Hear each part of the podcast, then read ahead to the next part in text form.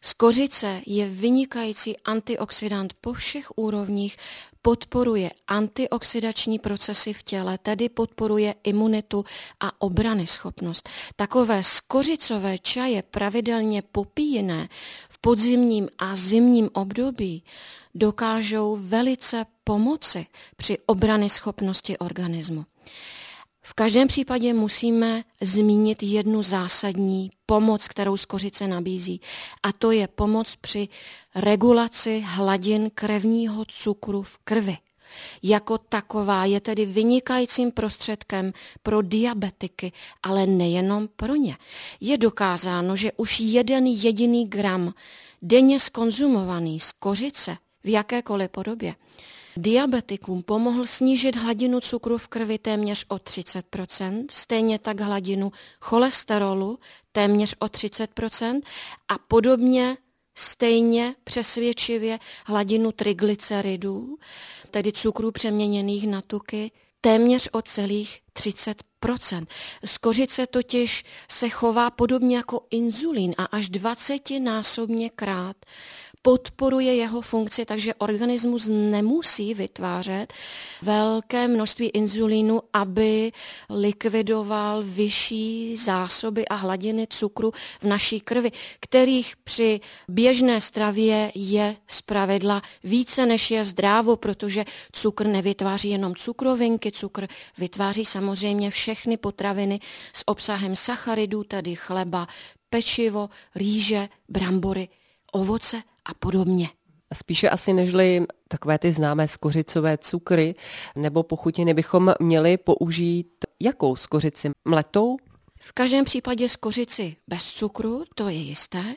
A přizpůsobíme typ té skořice typu pokrmu, který si z něj chceme připravit. Takže mletá skořice, kterou já osobně nekupuju ani v pytlíčkách, protože ji používám téměř denně v takovém množství, že si kupuji nádoby velikosti jednoho litru, přidávám do jakékoliv kašičky takzvaných smoothie, tedy ovocno-zeleninových mixovaných pokrmů, které se hodí jako skvělé svačinky nebo snídaně. Přidávám je do ovesných kaší ke snídani.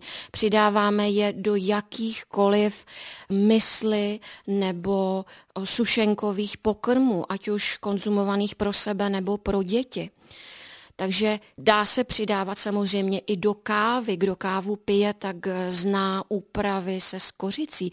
Ale to samé platí o čaji, protože se skutečně dají dělat skořicové čaje, pak ale už používáme spíše skořici pevnou celou vlastně tu kůru té skořice, ze které já s oblibou například připravuji takzvaný indický čaj. Indický čaj to je vlastně směs koření, Všechna ta koření jsou zase úžasnou zásobárnou podporných látek pro organismu. Zmíním jenom kardamom, například zázvor, feniklová semínka, hřebíček, pepř a vařím to se skořicí, dejme tomu 10-15 minut. Vypnu, nechám tam vyluhovat jeden sáček červeného nebo jemného černého čaje do nějakého litru, litru a půl, aby tam nebyla příliš velká koncentrace toho černého čaje a zjemním ten čaj já používám místo běžného mléka, které používají indové, spíše nějaké alternativní mléko. Skvělá jsou mandlová, sojová, kokosová. Můžeme dosladit lžičkou medu, protože skořice například v ajurvédské medicíně je tradičním prostředkem na potlačování bolesti jakéhokoliv druhu. Takže ta kombinace med kořice je naprosto úžasná. A dokonce i západní studie potvrzují, že například užívání z kořice zlepšilo menstruační bolesti u žen výrazněji, nežli konzumovaný ibuprofen.